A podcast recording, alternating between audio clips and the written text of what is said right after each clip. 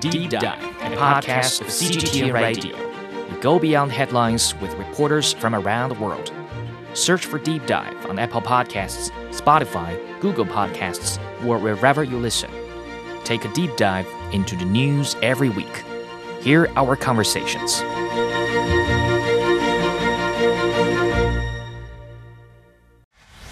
Discussion keeps the world turning. This is Roundtable. Hello, everybody. Welcome to Roundtable. Coming to you from Beijing, I'm He Yang. Good to have you for this ride. The World Economic Forum added another 31 years to the century long timetable it says it will take to reach gender parity. Disheartening? Maybe. What does it take to close the gender gap? And we take a look at the vibrant musical scene in China. The Chinese version of The Phantom of the Opera and original productions of Chinese content adapted from popular TV dramas have drawn audiences back to the theater. What's on the horizon for musical theaters in China? For today's program, I'm joined by Li Yi in the studio and Josh Cotterill on the line. First on today's show. A recent report published by the World Economic Forum revealed that it could take 131 years to reach equality between men and women around the world. Well, there's one silver lining, though the gender gap around the world is closing. Well, that's the good news. So let's take a look at uh, what's going on now. Uh, well, tell us about the Gender Gap Report. What parameters do researchers consider in producing this report? Sure, we're talking about the annual Global Gender Gap Report published by the World Economic Forum, or WEF. And according to its latest report published this year, it could now take 131 years to close the global gender gap after an entire generation of progress was lost to COVID 19. And also, according to the World Economic Forum, worldwide gender inequality looked set to endure until 2154, despite a modest improvement since the height of the coronavirus pandemic. And um, I think the organization, I mean the World Economic Forum, basically look at the gender equality or gender inequality situation from four dimensions. That is economic opportunities education health and also political leadership. And this report is basically focusing on benchmarking parity between women and men across countries and regions. And this year it has included 146 countries to look at the overall global gender gap situation. All right. Well, there's one fact that kind of just went by in, in all the things that you just said, but it was really startling for me to hear. That is, a whole generation's progress was lost in the matter of three years of COVID. Oh, Josh, what's the takeaway for you once looking at all these findings? Well, I think it goes to show that these issues are really deeply rooted in cultural and social norms, right? And like many issues that are, they take a long time to change. And I and I think that progress, generally speaking, historically, is not linear or it's not very smooth in terms of trajectory, right? That it's a it's a lot of ups and downs. And sadly, I think that when crisis happens, any kind of crisis, um, historically speaking, and COVID definitely is going to be one of the, if not the biggest one of our lifetimes. And certainly that's going to have an effect on progress, just generally speaking. And so um, I, I think that for me, it just illustrates that point overall. Right. Well, from the female perspective, I really don't find this sadly shocking at all. Um, it's just for the mm. fact that um, when it's you know, COVID, a global pandemic that was the disruption, it forced a lot of women back into our homes to take care of children and family. And traditional gender roles in that sense still persists because when the woman is taking care of all this stuff, all this territory at home, it definitely has an effect on employment and uh, her future in that sense. And I think that shows prominently in this particular report. And no country on the planet has achieved gender parity, according to the WEF report. But Iceland, Norway, and Finland, they're getting kind of close. Well, let's just take a look at um, some of the details from this report and uh, in which areas are the gender gap more prominent. Sure, as you said, I think European countries is taking the lead on gender equality, and uh, Iceland obviously ranked as the most gender equal country in the world for the 14th consecutive year, and it is also the only country to have closed more than 90% of its gender gap.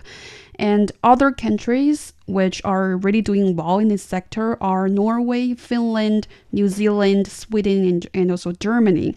So basically, if we compare like different continents or compare bigger region, Europe has the highest gender parity, standing at over 76% overtaking North America, and elsewhere in Latin America and the Caribbean, the rate stands at over 74%, while in Eurasia and Central Asia, it's nearly 70%. Unfortunately, the level is lower still in East Asia and the Pacific, that is nearly over 68%. So basically, there remain regional disparity in terms of efforts and also results in terms of promoting gender equality. And also if we compare like economic and political that is the biggest gap to be observed in terms of closing gender gap. Mm-hmm. at the current rate it will take 169 years to reach economic parity and also 162 years for political parity. So I think that makes sense, as you said, especially with the downward pressure brought by the COVID 19. Everyone is facing uncertainties, both coming from the economic and also political sectors. And uh, for women, especially who have been experiencing like inequality situation, so this situation is basically worth becoming worse. Yes, there are ups and downs, uh, twists and turns, and I think it's important to acknowledge that, but it's also important that we don't sit with it. I think there's so much that needs to be done in that sense. Um, yes, Josh, could you bring us up to speed on, well, I guess uh, how the development has taken place in recent years. It seems like there's gradual improvement, but setbacks occur as well. Yeah, absolutely. I think that there definitely has been gradual improvement, and we can see that all over the world. I Iceland, as you mentioned, is a fantastic example, and it's pretty well known in my in my part of the world, given that Iceland is relatively very close to my own country, at least at least in the north of the United Kingdom. And we know that Iceland succeeds in in many of these areas, and I think that a lot of countries look to emulate what Iceland is doing. But the reality is that it's not so easy. Whether that's because of Iceland's relatively tiny population alongside its its wealth, right? Um, that mm-hmm. allows it to to practice, to put these things into practice, to have such a strong commitment to gender equality and political representation, which you meant this happens in Iceland, also in education as well. Um, I know that in Iceland, they really challenge these gender stereotypes in education. And I know in my own country that there are many initiatives to do this as well, but they don't always succeed the, the reasons for which um, are are quite difficult to to pinpoint at least in a nutshell at, least. But um, yeah uh, i think that this is this is definitely one of the the biggest issues that we're still facing now. I think overall the um, situation of promoting gender equality has been gradually improving, but really it has been growing at a very slow pace because obviously we can see some conclusion and data coming from this WEF report. I mean, global gender parity has advanced by only 4.1 percentage points since the year 2006. That's also the year that WEF first released its global gender gap report. But I mean, if we look at the annual difference, I mean, the annual increase rate over the past 17 years, the gap has been reduced by only 0.24 percentage points per year. But meantime, of course, there has been like some uplifting situation. I mean, mm. compared to last year, progress towards narrowing the gender gap has been more widespread. So it means that more countries are coming up with solutions to try to tackle this problem. I think same thing is happening here in China as well. Well, according to this World Economic Forum report, China ranks 107th and has achieved 67.8% gender parity. What'd you make of that? Yes, uh, as you said, according to this WEF report, China is currently ranking 107th. And uh, if we look at, let me, specific areas, um, China is at over 93% parity on educational attainment. And also on economic participation and opportunity, China has closed over 72% of the gender gap. And uh, meantime, I mean, we have been discussing such kind of issues uh, during our previous shows. I mean, we're seeing more like gender equal practices being implemented in like tiny micro level families and also in the whole society. But I mean, according to another Chinese women's development report in the new area, which was released earlier this year in April, women still dominate in performing other family responsibilities, including housework and family education. And uh, but I mean, it also highlights that the social status of Chinese women has been improving because more than 70% of the respondents believe that the status of husband and wife is kind of equal. And uh, also, they tend to adopt like joint negotiation in terms of major family decisions like fertility, decision making, investment and loan, and also house buying. But still, we are seeing some gaps, in, especially when it comes to the responsibility of child care and also being caregiver because the majority of caregivers are still women. Josh, do you have some observations to share in this sense? You've lived in the UK and China and some other countries too. What's expected of women in terms of duties and responsibilities as such? Yeah. Um, well, I've been in China for five years now, and I would say that that by no means given me um, any sort of deep experience personally with this, but I have noticed, I think in China, that I think it would be fair to say that there's limited work-life balance support in the workplace here, and I think that this plays a huge role when it comes to gender parity, um, and I think that women obviously will suffer the most from this, given that traditionally women are expected to take more of a responsibility in the household um, and for taking care of children in the early years. And I think that balancing work and family responsibilities, pro- it seems to me, remains really challenging for women in China. And um, I think that this in- inadequate availability as well of um, child healthcare services and things like this, as well as limited parental leave and things like this, I think it basically overall it hinders career advancement and economic participation. And I, I personally think that economics is at the heart of all of this. I think that money and good and finances for, for an individual, be it a man or a woman, um, gives independence and will help gender parity because it allows one to invest in one's own education and then ultimately one's own career um, and also economic empowerment in general, right? Um, financial resources, um, having the, the freedom to, to to do what you need to do, right? Buy a house, buy a car, travel, um, healthcare. Th- There's there's so many things that that stem from this, and we have this issue in my own country as well. I must admit, in the United Kingdom, we have a lot of traditional bias when it comes to gender roles, but um, certainly living in China for some time, I've noticed that I think that this is an issue. I don't know if you guys would agree with me. This is an observation, purely personal, I would say. I think overall, the value of caregivers is not really appreciated enough.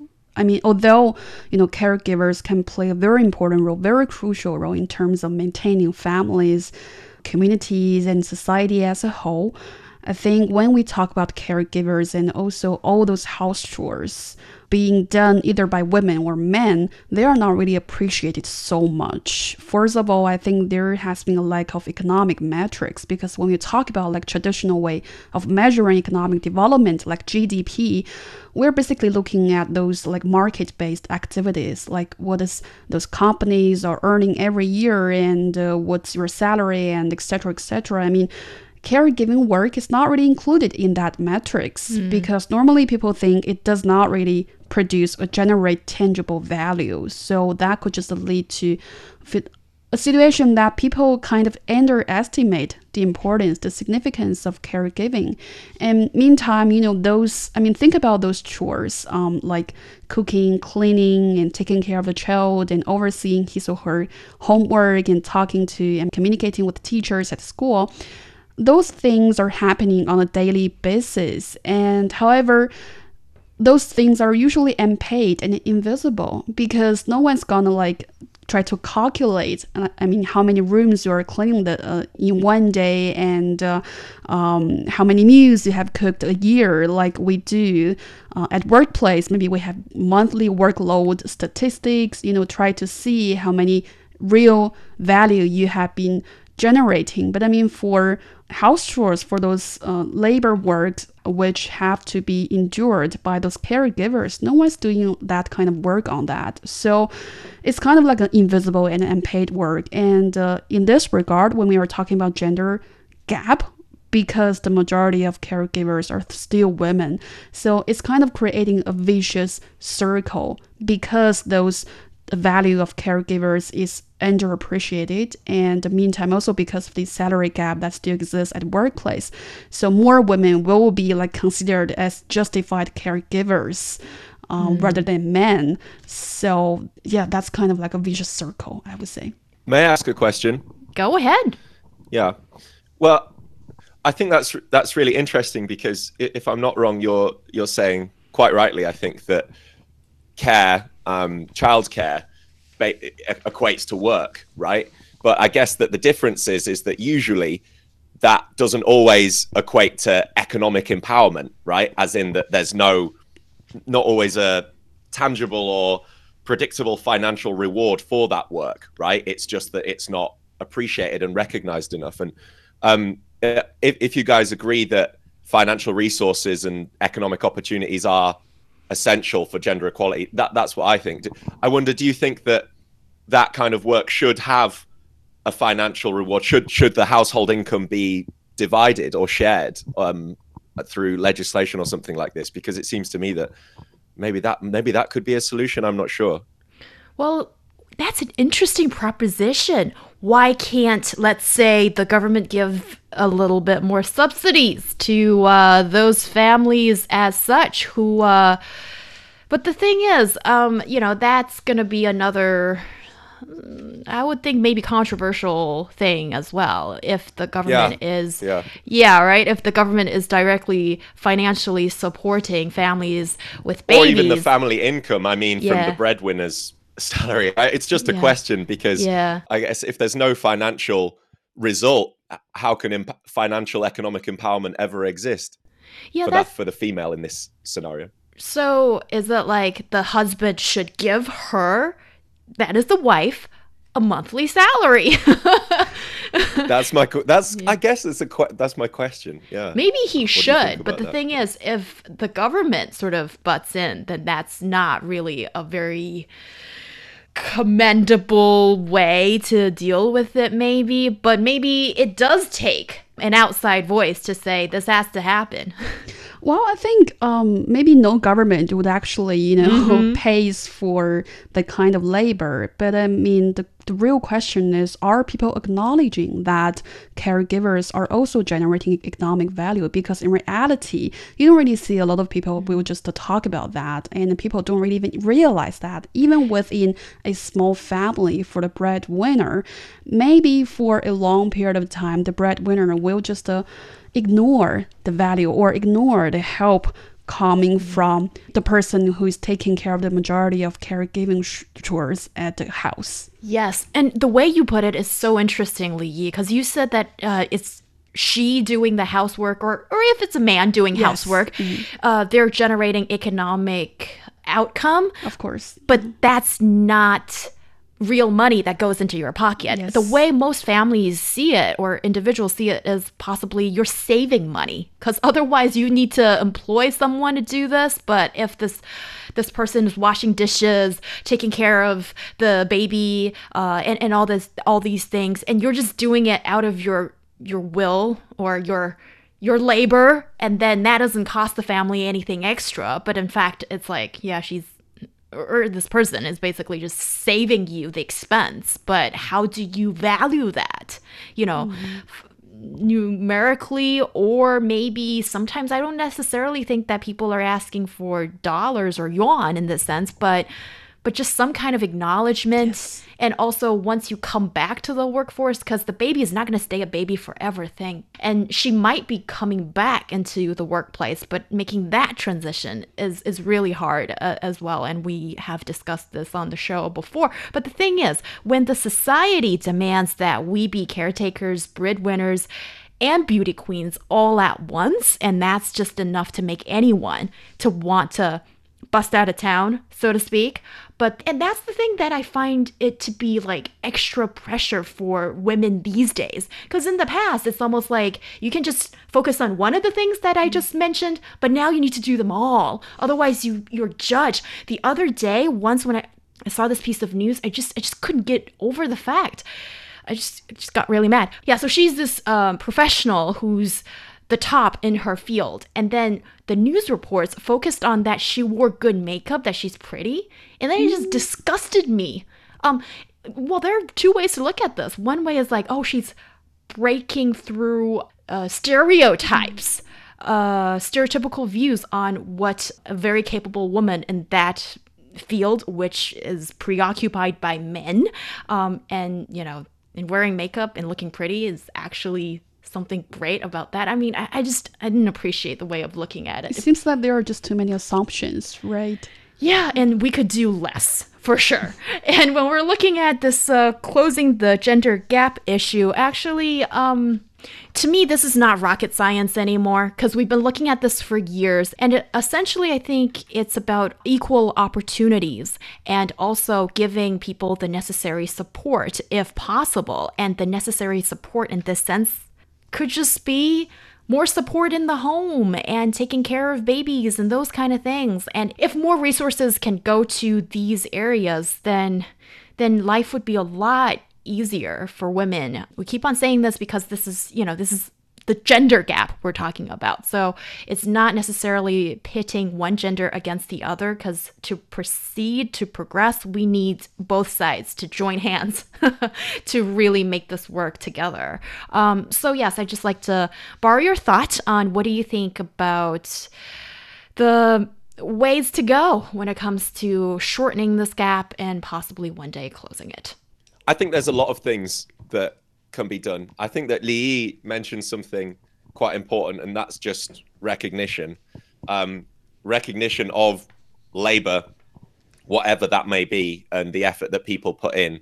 But obviously, that's not enough at all. I think that for me, as I've mentioned before, a lot of it comes down to, to money, it comes down to financial freedom.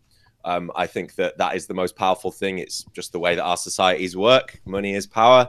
And I think that things like pay transparency, um, encouraging transparency in pay practices to, to help identify and address uh, pay disparities, that's something that is being pushed for in a lot of countries.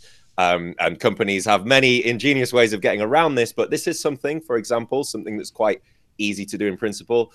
Equal pay legislation, uh, again, very difficult to implement, but still, this is something. Um, and also promoting things like flexible work ar- arrangements, um, such as uh, flexible working hours, better work life balance for employees. I think that this often ultimately benefits the, the female uh, in this situation, especially when it comes to things like childcare. So I think when it comes to it, for me, these are the most fundamental things that will make a difference. Yes, I like the latter couple of points particularly better. um, the thing is, when you look at the Chinese statistics, Chinese women are already so much ahead of many, many, many, many countries in terms of educational attainment, in terms of labor participation. they're that hardworking. You know, how much more or what more do you want from these women? She's done everything she can in her power in a lot of these circumstances. So, yes, I think we need more support in those softer areas, which really matters a lot to our overall well being in that sense. Child and elder care infrastructure and policy that allows mothers to balance work and family. And again, let me reiterate this we need men and women to work together on this one to make some real progress in closing the gender gap. You're listening to Roundtable. Coming up next, we'll take a look at the vibrant music scene in Shanghai, China. From Liangjiahe, a village on the barren Loess Plateau in northwest China, to Zhongnanhai, the center of China's top leadership in Beijing. Xi Jinping has served in various posts at different levels of the government across China starting in his early years as a junior village official to governing as China's top leader. What's he like as an individual and as a leader? How have his work experiences from earlier decades been influencing his leadership as the national leader? What are some of the core principles that have guided his decisions and actions? I consider myself a relatively hardworking person. I know very well that people's biggest concerns are education, employment, income. We can't pursue development through destructive methods, depleting the legacies from our ancestors while exhausting the options for our future generations. The Stories of Xi Jinping podcast series shares the life and work experiences of Xi Jinping and explores the formation of his governing principles, philosophy, beliefs, among others. Getting to know Xi's thoughts on national governance and how his leadership took shape may help you better understand China's path, governance, and principles. You can follow the Stories of Xi Jinping podcast series on all major podcast platforms.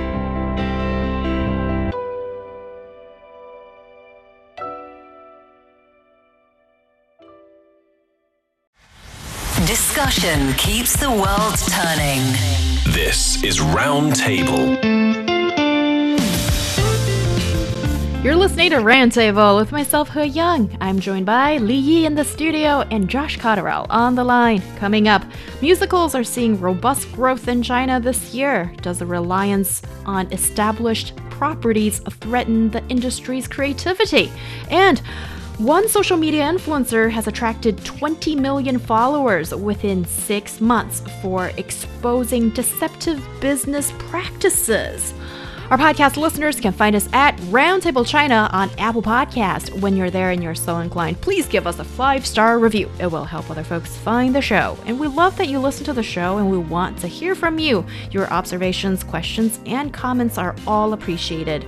We read every single email and listen to every single voice memo you sent us. You can reach us at ezfmroundtable at foxmail.com. Your voice could be featured in the show in our heart to heart segment. Now, let's continue today's discussion on Roundtable. China's musical theater scene is enjoying quite the boom this year. The big trend now is to perform musicals in Chinese. The thinking behind isn't particularly difficult to understand. That is, to make the content more accessible to your local Chinese audience. Either translating from foreign languages or creating new content in Chinese, there's one thing these musical productions share that is to build on existing popular properties properties. Is it good or bad for the long term growth of musicals in China? So, Li Yi, please give us the lay of the land of popular musical productions in China and apparently three main strands in the market really stand out. Yes, I think there are three main players in the current China's musical theater market. And the first one is Chinese versions of those classic musicals. For example, the Chinese version of the global hit shows the Phantom of the Opera and also Hamlet premiered in Shanghai in May 2023, and both are among the world's most successful and well known musicals. And this time, they were translated to Chinese to really cater to the local audience in the country. And also, there's the second type, which is the original overseas production. For example, the French original Romeo and Juliet was the first overseas musical to be introduced to the Chinese market in three years, and it stars uh, the original cast members who played lead roles in the musical's world debut over 20 years ago, and it involves a handful of appealing songs that global audiences are pretty much familiar with. And also, the British production Titanic will be shown in October to celebrate its 10th anniversary since its premiere in London in 2013. And the last type is domestic musical. Mm. I think the past three years we have been seeing a lot of domestic musical produced. Uh, for example, The Bad Kids and also The Long Night. They are both adapted from very popular TV drama of the same name, and they were also staged a hundred times in Shanghai Ooh. in the past six months. And both works actually have received pretty positive rating from audience. I mean, higher than nine out of ten rating on review platforms. But meantime, it seems that there remain a little chain of contempt when we talk about these three major players.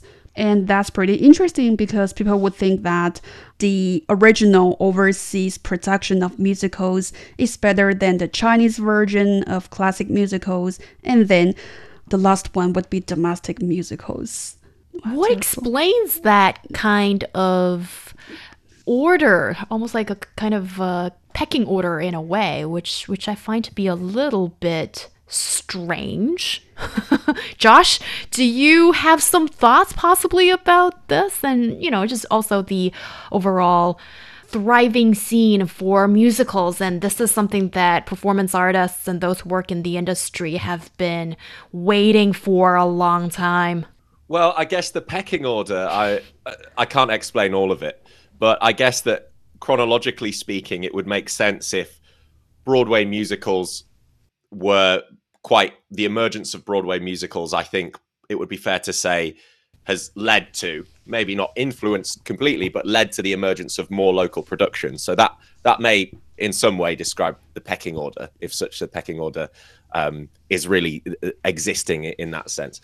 Um, and I, I, think there's a lot of reasons for this. I, I think there's a lot of factors that contribute to the rising popularity of musicals and also the increase, the emergence of local productions. And I, I think that, first of all, let's be honest, with a lot of things, and we've discussed this before about the film industry in China as well. And it seems to me that there's a lot of similarities between the emergence of uh, local productions and the slightly declining influence of a lot of Western productions like Hollywood movies, Broadway musicals, right? Or certain types and things like that.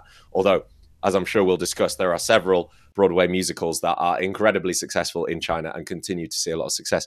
And I think the reason is the same. It's China's thriving economy. I, I really think that that, that is uh, a, main issue. I think this leads to an increase in disposable income for many individuals on the individual level, and it's also allowed for um, more people to buy tickets. And I think that also China now is actively encouraging cultural exchange, artistic exchange, and um, this includes the import of Western shows um, and has f- further boosted the appeal of Broadway musicals. Um, so that's my two cents on this, and uh, I, I, think that goes some way to explain this pecking order as you describe it. Yeah. Um, also.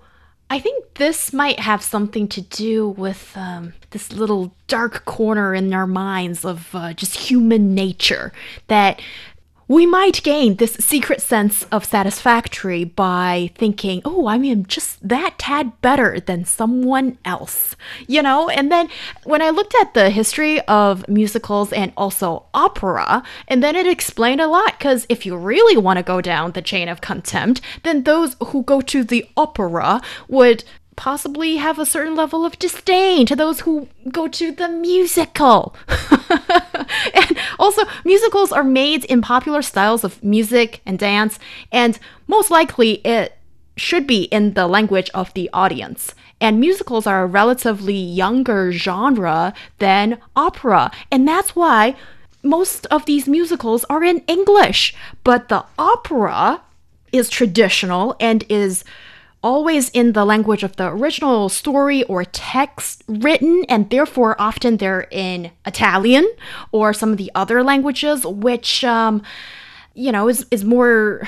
Well, certainly there are less people speaking Italian or some of those languages as opposed to English as such. So I think it's only natural as the musical industry develops in China, then there should be um, these musical and entertainment products that are made in Chinese that are just easier for the local audience to understand. Yes, I think it's pretty much similar to look at fandom's love toward like overseas films and also Chinese adaptation because you always want 100% original cast, plots, and production, and you think that can bring the best experience. And in terms of, you know, local production, I would say maybe because the musical market is pretty like emerging market here in China. I mean, it has not really gained wide attention since a few years ago, maybe because of certain entertainment shows and also, of course, more production coming from the market.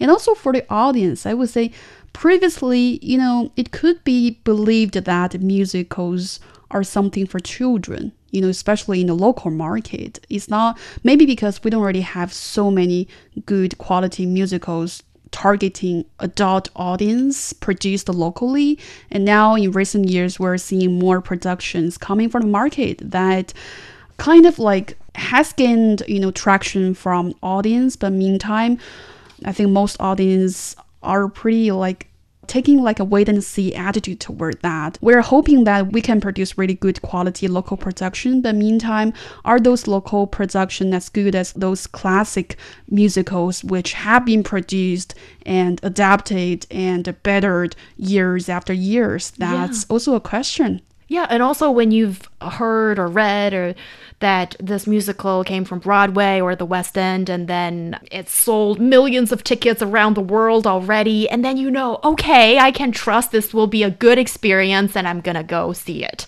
So it's it's as simple as that sometimes and but to me it's really exciting that um you know, in New York City the Phantom of the Opera has dimmed lights, mainly because of quite expensive operational costs as such. But we're seeing the Chinese version being sung on stage here in China and and that's that's something new and that's refreshing and I think something as a Chinese person you can understand it obviously so that that's something to look forward to. And that also though is one of the things some people are a bit worried cuz the English lyrics are good and if you've listened to the original then you're familiar with it. You know it's that standard up there high.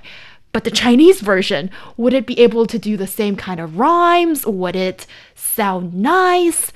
Well, that's a question mark that it probably still needs to prove to the audience. Yes, because I mean, it makes sense, you know, audience would have that kind of concerns because previously, when we look at those Chinese versions of classic musicals, translations can be really tricky because I think it's a very, you know, important tool for those musical operators who try to localize their business is a very important tool to help local audience to understand the musical. However, we've seen some really pretty bad translations, which, however, you know, hinder or deteriorate the viewing experience for audiences. For example, you know, the Chinese versions of, of Romeo and Juliet, mm. uh, when it seems that the Chinese version turned the miserable pair's love story into a cliche ridden and also confusing mess, according to some audience. You know, for example, when Juliet's wet nurse and Romeo's two friends start seeing the beautiful, the ugly near the end of the show's first half, it was really translated into Chinese as the Beauty and Beast, so it can be really misleading and confusing for local audience. So that's why, you know, there are suggestions saying that if we are going to promote this kind of Chinese version or localized version of classical music, you have to make sure the translation is of good quality. That's a very good point, and I know Josh, you have something to add here, but let me just quickly jump in for two sentences. When the musical Les Miserables first appeared, it was in French. And then it was translated into English, which is the version that people around the world are probably far more familiar with. Well, it's not surprising, I suppose, for most people, that um, those who listened to the original French version probably would uh, didn't particularly like the English version in that sense. So, Josh, what are your thoughts? Well, my thoughts are that this isn't really a new issue, and I, I think that it's interesting when you mention French because actually so many performances and and also you you briefly mentioned opera which of course is basically strictly sung in Italian. Um, and if you go to a traditional opera uh, then you will see subtitles underneath uh, as the opera singer is singing right? Mm. and also there's a lot of other artistic mediums where this issue exists as well uh, for example, the writer Dostoevsky, right? Um, I had to read some of his books at university, and I, and I really like his books, but I've been told again and again that, of course, I read them in English, and they're not written in English; they're written in Russian, and I've been told many, many times that you have to read them in Russian to get the proper meaning, right? And I guess that the question really is is um, it's it's all about the translator really, and I think all of this just illustrates how important proper translation is and also how difficult translation can be.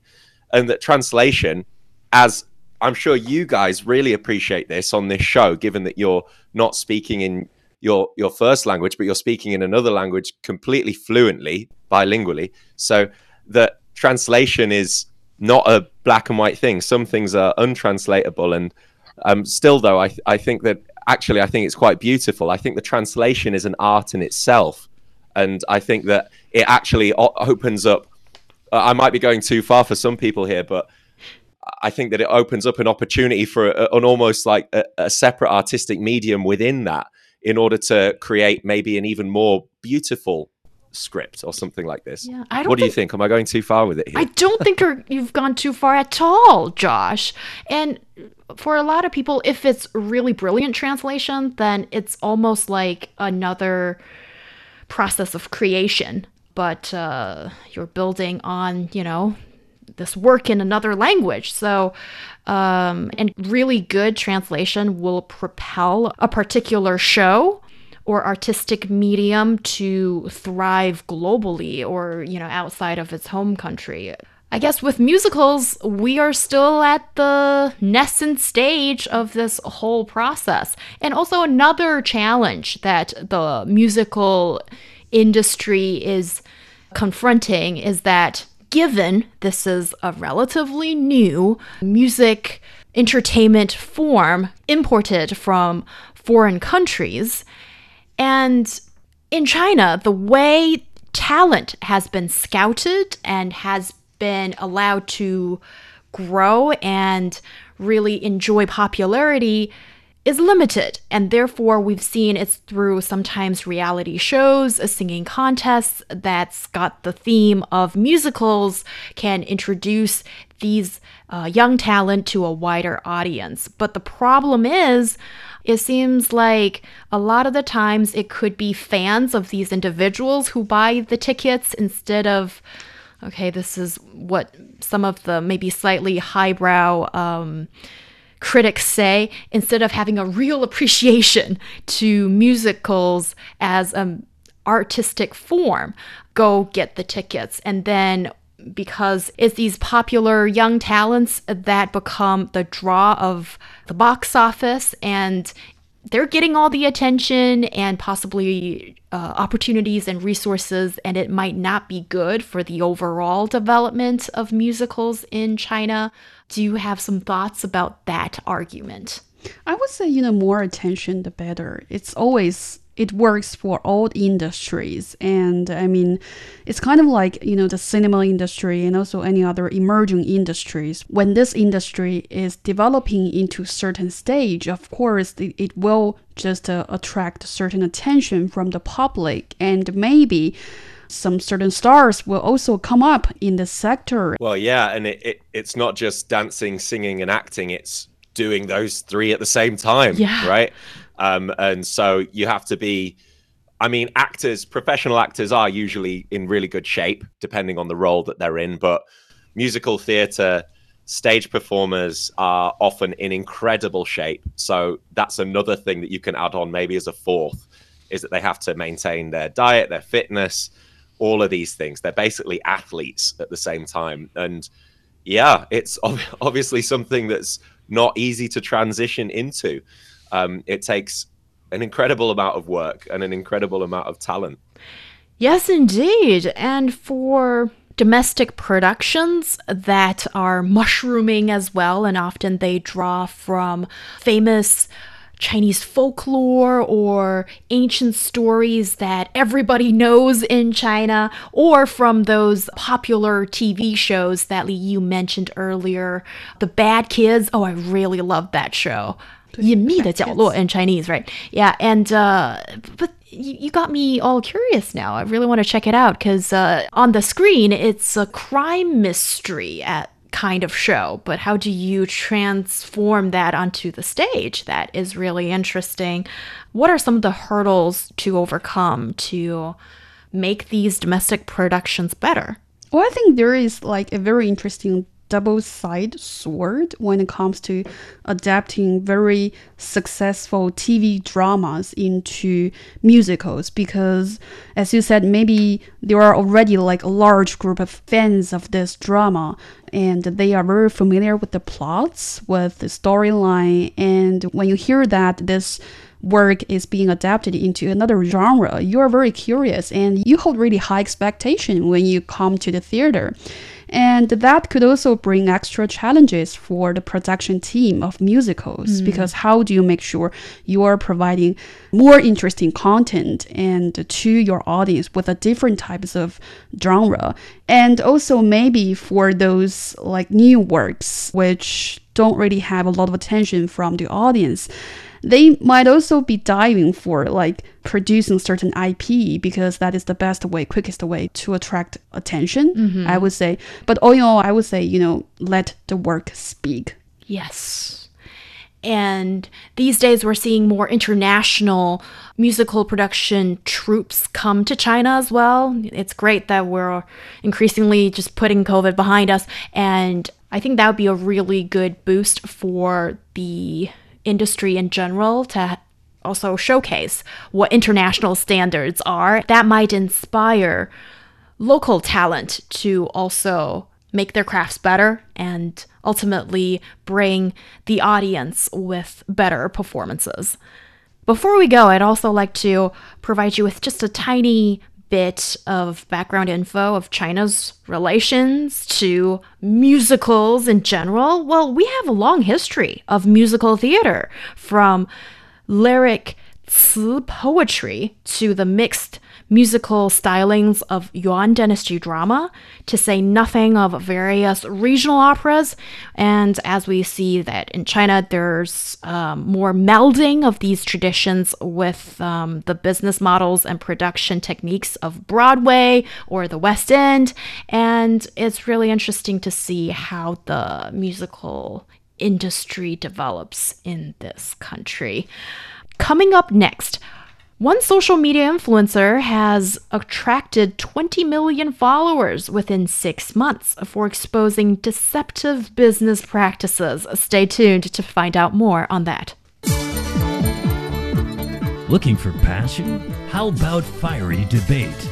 Want to hear about current events in China from different perspectives? Then tune in to Roundtable, where East meets West and understanding is the goal.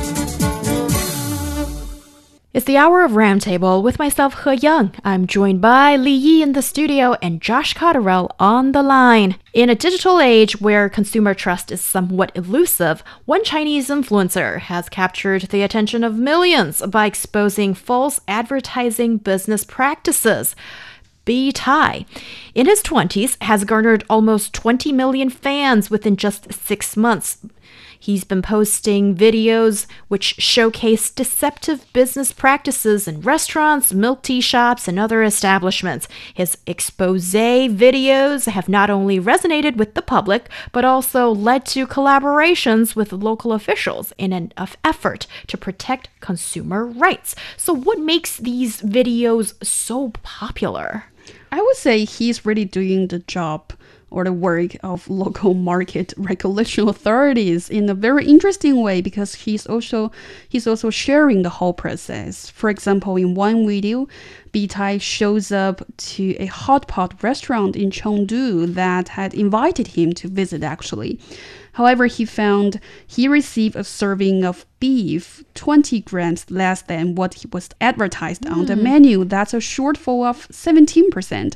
And very interestingly, the following day, you know, maybe the operation staff of this restaurant flew from Chongqing to Chengdu to make apology in person to Bitai and also promising to provide customers with weighing scales in the store to check that they are given the right amounts in the future. And also he's doing the same thing in like milk tea shops and fruit stalls. And uh, in some of his video, he exposed like an ethical repairman who charge clients high prices. And for example, in one video, he exposes that a fruit store in Shenzhen for forcibly selling rotten durian to a customer and also tried to intimidating her when she asked for a refund. And uh, also local market supervisors then visited the market with Bitai together, where the rotten durians were sold and replaced. All the scales there was uh, with standardized electronic scales. So it seems that he's doing good thing to safeguard customers' rights and also to try to review those unfair business practices. Yeah. Josh, what do you think about these, um, you know, the popularity of these videos? Maybe it does hit on the right spot as individual consumers. You're relying on the businesses own conscience whether they're gonna give you the exact proportion and amount of goods that you paid for. Yeah, well, there's a lot of positives to take away from this. I think that influencer accountability, which is, um, you know, if if an influencer's sponsored content features false advertising, then their followers can call them out, right? Um, they can comment, and you you run the risk of losing your credibility as an influencer. So there's a lot of accountability, a lot more accountability when social media plays a part in this. But also, we know that these days our content is becoming more and more limited. We're going, we're getting in the smaller and smaller echo chamber of content when it comes to um, filtering, you know, the, the information that we want uh, and just be, and just looking at, at what the algorithm thinks we want. And so we really run the risk of not even diversifying our options in terms of restaurants and things like this. But when it comes to something as specific as like cleanliness or something like this, the the quality of the food on your plate or the size of the portion, mm. I think that this is quite. This is one of the rare occasions where I think this is quite a good thing mm. overall. I would say. And me. Josh, you bring up a really good point in terms of what about what's next for this social media influencer because he's building a reputation on being authentic and also fair. So he's exposing the bad practices. But in the future, like how do social media influencers make money? It's usually through sponsorships. And mm. you can't say bad yeah. things to your patrons who are the company that's paying you, yep. then that kind of defeats, you know, what he does. And also that explains mm. why we're seeing like so much, oh, this is great. Oh, that product is awesome, blah blah blah stuff on social media because there's the money works, you know, behind the scene. So, well, that's just a, you know, a thought that how is this guy going to continue with his reputation? Now he's sort of acting as, you know, the fair judge. And and he's doing a really good job. I think this is very much appreciated. But what's going to happen next, you know, if he wants to survive in the social media space? Yes, and also another question is that I think this guy is setting a really good example for average consumers in terms of how to safeguard your right. Because usually I'm quite shocked that those restaurant owners and also local market regulation authorities are having really quick response after his videos were published. But I mean, of course, it, uh, this this kind of video is showing like like a clear process of how to handle such cases. But also, I'm concerned that as an average consumer who does not have such huge attention online, is there like a proper, quick way for me to report this kind of unfair or dishonest business practices and the meantime i can also get such a quick response i think that's also the wish coming from all the consumers out there who are watching his videos yeah very interesting stuff. And that brings us to the end of today's roundtable. Thank you so much, Li Yi and Josh Cotterill, for joining the discussion. I'm He Yang. We'll see you next time.